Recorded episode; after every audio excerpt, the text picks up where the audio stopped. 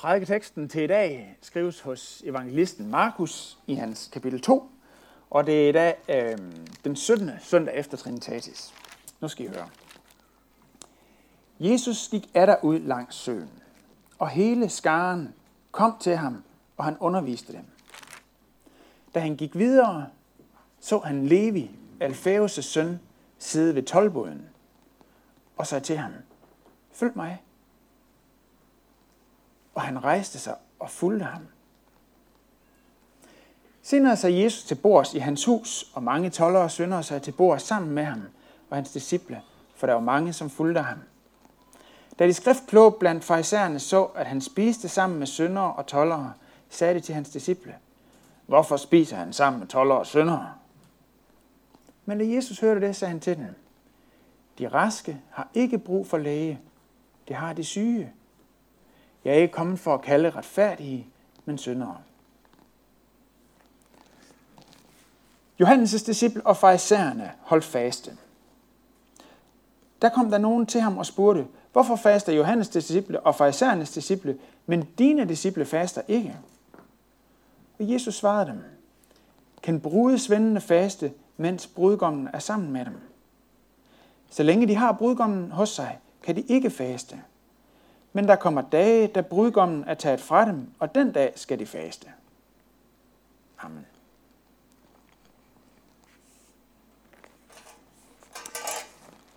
Vi skal lige starte med at have sat den her tekst ind i sin sammenhæng. Hvad er det, der er i gang med at ske lige her? Og øh, vi kan sige, at Jesus han er i starten af sin offentlige tjeneste. Det er ikke så længe siden, at han er begyndt at træde offentligt frem. Og han har mest været i den nordlige del af Israel. Han har faktisk tidligere været i den by, han er i nu, Kapernaum. Og der har han kaldt sig nogle af sine disciple, Peter, Andreas og Jakob og Johannes. Men han har ikke fået samlet den her flok på 12 disciple endnu. Så har han så rejst lidt rundt andre steder og er nu kommet tilbage til øh, Kapernaum. Og Kapernaum, den ligger ved Genesaret sø, sådan aller nordligst. Det er en fiskerby. Og Peter og Andreas og Jakob og Johannes, de var fiskere. Så han er altså kommet tilbage til deres hjemby. Men udover at Kapernaum var en fiskerby, så var det også en grænseby. Fordi at øh, Israel var på det her tidspunkt regeret af tre forskellige øh, marionetdukker fra romerne, som øh, var besættelsesmagten, og en af dem var Herodes Antipas, som havde Galilea, og så hans bror Philip, som havde det område, vi i dag kender som Golanhøjderne.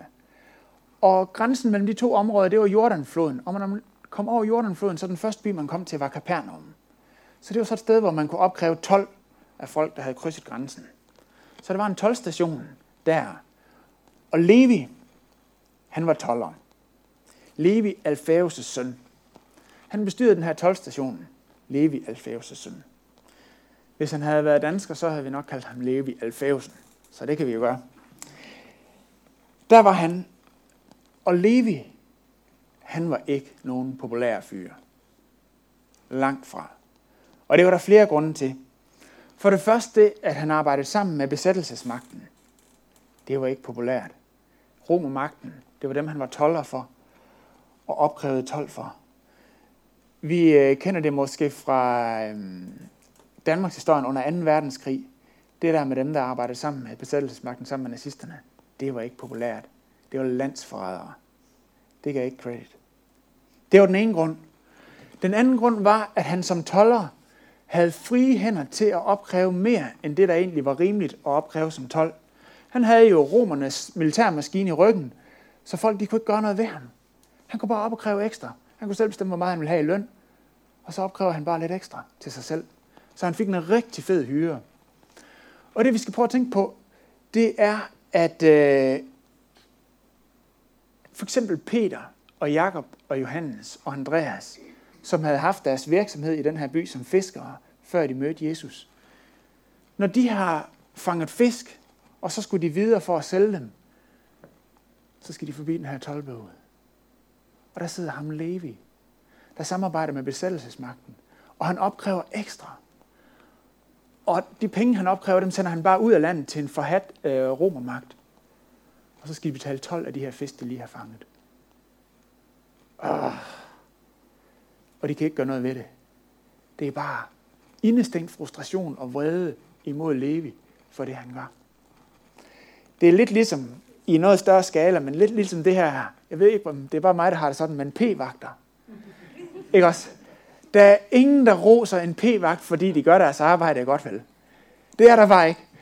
Der er ingen, der kommer og siger til en p-vagt, nej, hvor var det flot, du lader mærke til min p-skive, den faktisk stod forkert. Det var helt utroligt godt, du gjorde det. Det, det har jeg slet ikke set. Og utroligt. Og den her bøde, du har skrevet ud, er det sådan noget vandfast papir, du har skrevet noget på? Nej, mand, det er godt. Nej, hvor du gør dit arbejde godt. Tak skal du have. Det er der ingen, der siger til en p-vagt, vel? Og det er der, sådan var det også med Levi Alfæusen. Han var ikke populær. Der var ingen, der sagde, det er godt, du gør dit arbejde godt.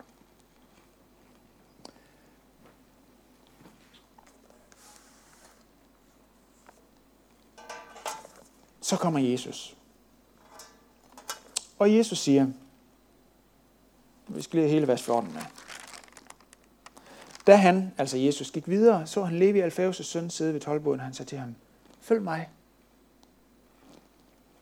Og han rejste sig og fulgte ham. Altså, der står tidligere, at rygtet om Jesus var begyndt at spredes i det område. Og han har jo også tidligere været i Kapernaum, så det kan være, at Levi har hørt ham live før, så han har nok hørt om Jesus. Men prøv lige at tænke sig. En voksen mand, der har et liv, der er på plads og sådan noget, og så kommer der en og siger, følg mig. Og så rejser han sig uden betænkning og lægger sit liv totalt om på baggrund af en opfordring på to ord. Følg mig. Prøv lige at forestille dig, at du sidder på din arbejdsplads ved dit skrivebord, så kommer der en ind på kontoret, går hen til din kollega og siger, følg mig, og så rejser han sig bare op og går. Fu. Hvad er det, der gør, at en voksen mand tager en så afgørende beslutning, en så omstyrtende beslutning for sin tilværelse på så kort tid?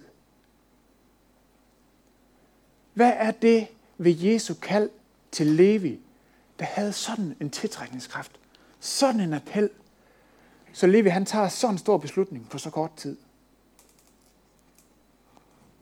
Det spørgsmål, det undrer mig, når jeg læser den her tekst. Og man kan sige, der var jo egentlig ulemper nok ved at tage den beslutning. For det første, hvis Levi han smutter fra det job, han har nu som toller, så får han ikke noget andet job. Der er ikke andre, der vil ansætte den mand, der er. Det er udelukket. Og selvom han så fik et andet job, så vil han aldrig nogensinde komme til at tjene så mange penge, som han gør nu. Det var bare to ting.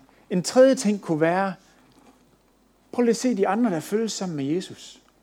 Peter, Andreas og Jakob og Johannes. Uh, der er nok lige nogle spændinger der, der skal, der skal løses, før det bliver helt fedt det her. Men Levi, han rejser sig fra tolvboden, og så følger han Jesus. Hvad er det for en tiltrækningskraft, der er ved Jesus, som gør, at han gør det? Det er et spørgsmål, vi vil kigge lidt nærmere på. Hvorfor? Farisæerne, de stillede også det her spørgsmål. De, øh, de stiller også hvorfor spørgsmål. De siger, at da de skriftlå blandt farisæerne så, at han spiste sammen med toller og sønder, spurgte de hans disciple, hvorfor? Hvorfor spiser han sammen med dem her folk? Det er jo ikke populære folk. Det er jo ikke folk, der lever, som Gud han ønsker det. Toller og sønder, altså sønder det er så et pænt ord for luder. Altså tidligere prostituerede. Hvorfor spiser han sammen med dem? Deres opfattelse var, at de, de så sig selv som vogtere af loven, af det, der var rigtigt. Og de tænkte, vores opgave det er at holde syndige mennesker på så lang afstand af Gud som muligt. For de der to ting, de skal ikke blande sammen. Men Jesus, han vendte det fuldstændig på hovedet. Og så bragte han Guds rige nær til de mennesker, som netop havde aller, allermest brug for det. Dem, som ellers ikke ville have haft en chance. Han siger sådan her, de raske har ikke brug for læge. Det har de syge. Det er logik. Ikke? De raske har ikke brug for læge, det har de syge. Jeg er, kommet for at kalde retfærd... jeg er ikke kommet for at kalde retfærdige, men syndere. Jesus omtaler sig selv som en læge. Og når vi snakker om læge, så øh, dukker spørgsmålet også op, hvem er det, der er syg? Og hvad for en sygdom drejer det sig Når vi læser i Bibelen, så kan vi se, at Jesus han helbredte mange forskellige slags sygdomme. Både fysiske og psykiske sygdomme helbredte han. Det gjorde han både dengang, og det gør han også i dag. Hvis øh, I godt kan lide at høre sådan nogle vidnesbyrd om folk, der er blevet helbredt, så skal I prøve at søge på Facebook efter Hans, øh, Hans Berntsen. Han poster masser af vidnesbyrd og videoer og det hele hver uge med folk, der er blevet helbredt. Der kan I gå ind og se øh, masser af eksempler på, hvordan det ser ud i dag. Men Levi, der står ikke noget om, at han var fysisk syg. Der står heller ikke noget om, at han var psykisk syg. Men vi som mennesker består heller ikke kun af krop og sind. Vi består også af ånd. Krop, sind og ånd. Og vi kan have en sygdom i vores ånd. Og det er en sygdom, der har noget at gøre med det, at vi er syndere. Og jeg tror, at alle mennesker uden undtagelse her i Kolding kender til og mærke symptomerne på den her sygdom. Øhm, kan du prøve at tage det andet slide? Jeg har vendt?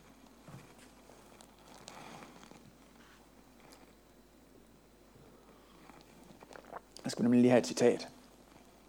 Et citat er en gammel mand fra det 4. århundrede, han hedder Augustin. Det er en af kirkefædrene. Og øh, han sagde nemlig noget rigtig klogt. Den er også god, den der.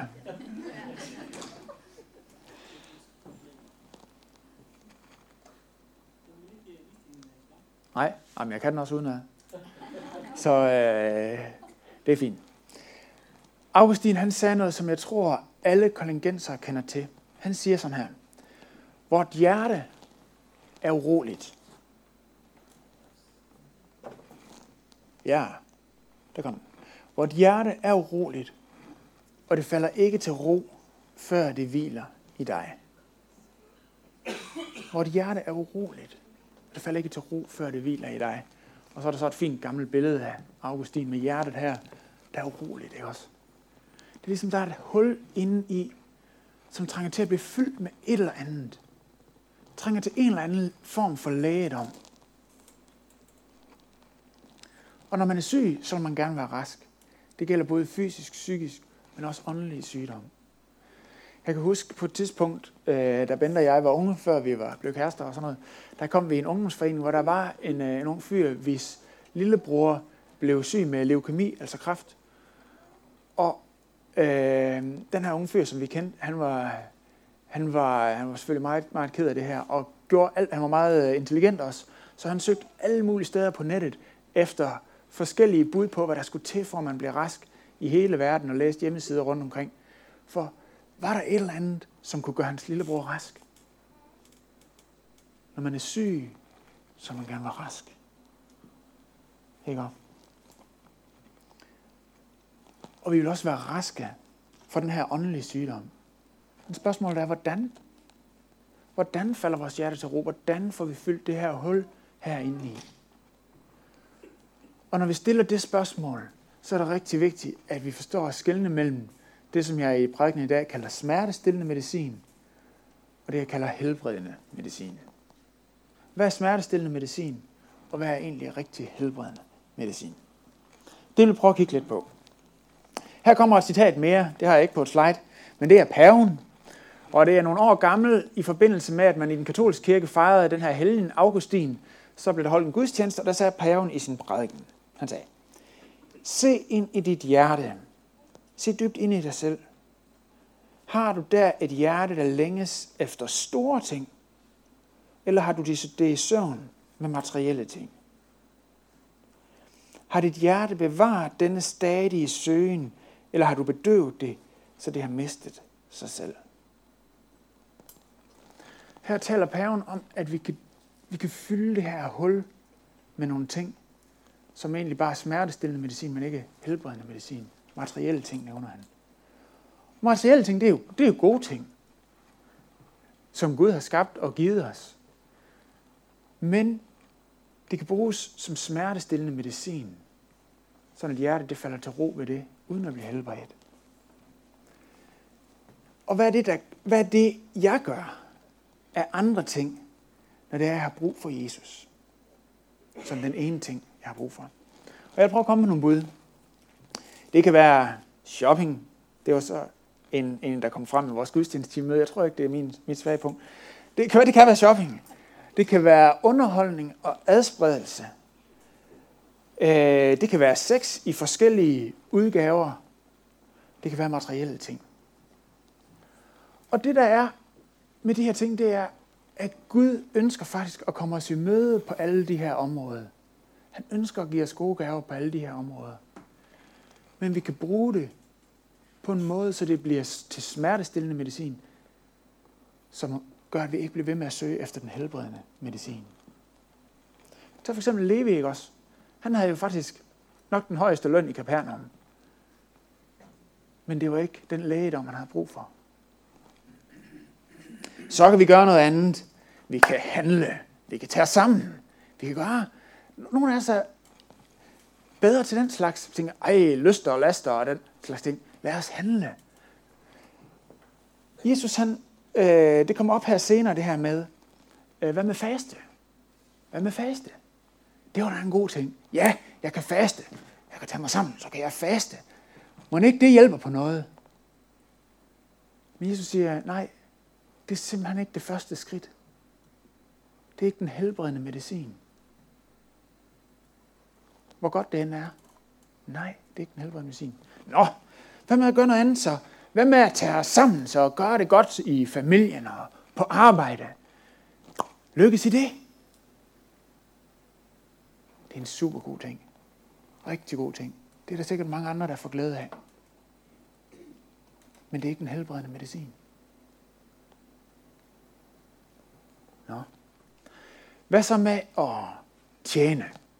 Gøre noget ud af uselviskhed i en velgørende organisation, gøre noget for nogle folk, der har brug for det, eller tjene ind i sin kirke, var. Er det ikke godt? Jo, det er rigtig, rigtig godt.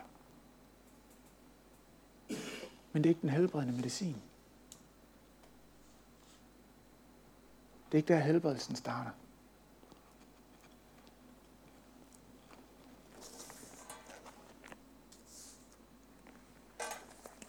folk i Israel var forarvet over, at Jesus han sad og spiste sammen med de her folk.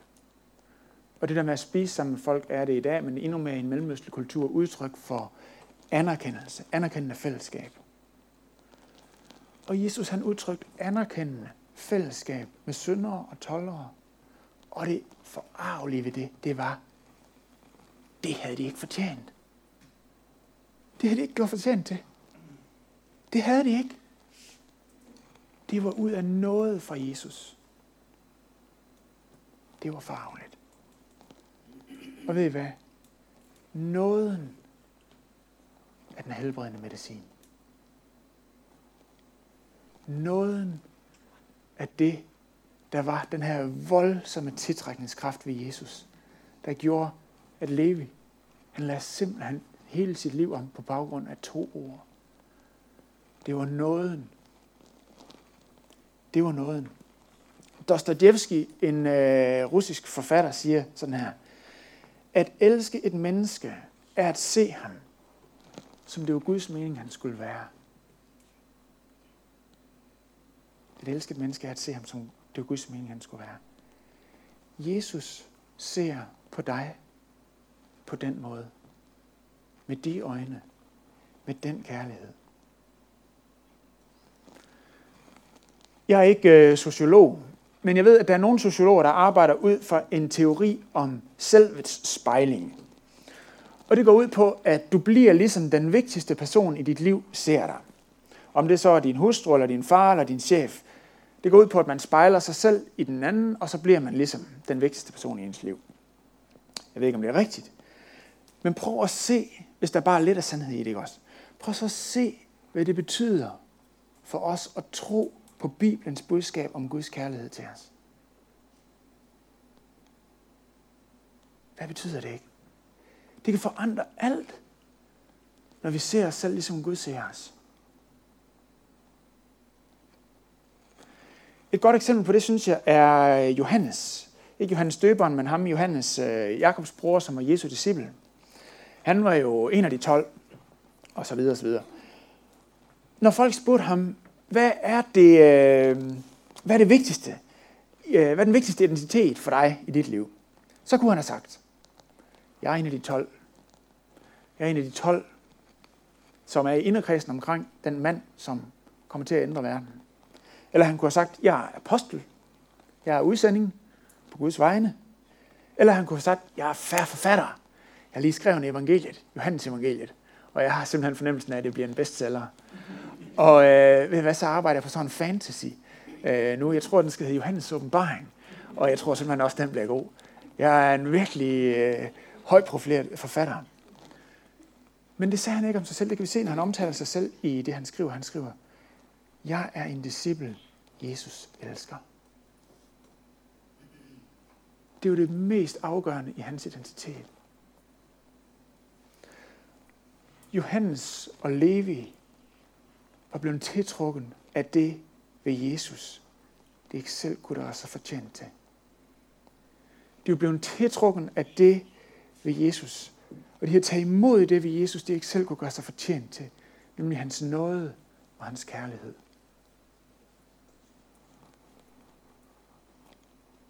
Det var den helbredende medicin. Og overfladisk set, så kan det se ud som om, jamen det er jo sådan en art superhumanisme i et eller andet. Det er jo virkelig bare uh, tolerance i højeste potens.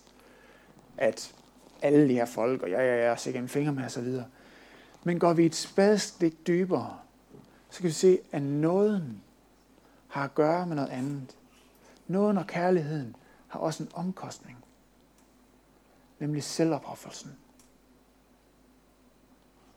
Nemlig selvopoffrelsen. Jeg forestiller mig, at Jesus ved det måltid, hvor han har siddet sammen med de her folk og spist, så han sat og kigget rundt på dem og smilet og glædet sig over, at de kunne være sammen. Glædet sig over, at de kunne få en ny start. Glædet sig over, at han kunne få lov til at elske dem, få lov til at gøre noget for dem. Men der var også en pris. På korset, der betalte Jesus selv for Levi og for mig, og for Johannes og for dig. Han betalte for det, vi ikke kun og ikke kan og aldrig kommer til at kunne gøre os fortjent til. Der betalte Jesus for nåden og kærligheden. Der betalte Jesus for den helbredende medicin. Og det var kun ham, der kunne gøre det. Men han gjorde det. Hvis vi tager den næste slide.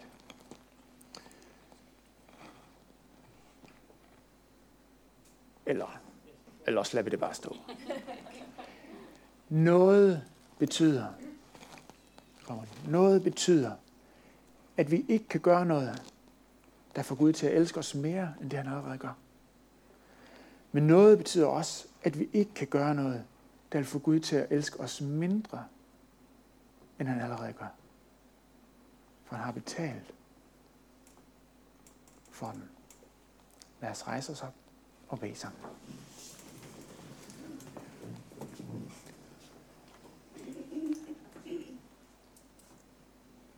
Lov og tak og evig ære være dig, hvor Gud, Fader, Søn og Helligånd.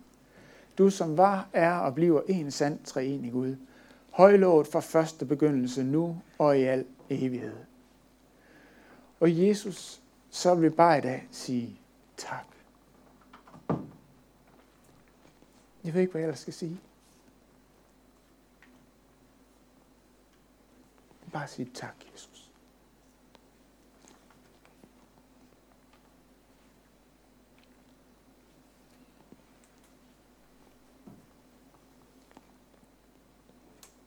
Jesus, vi sang den her sang før.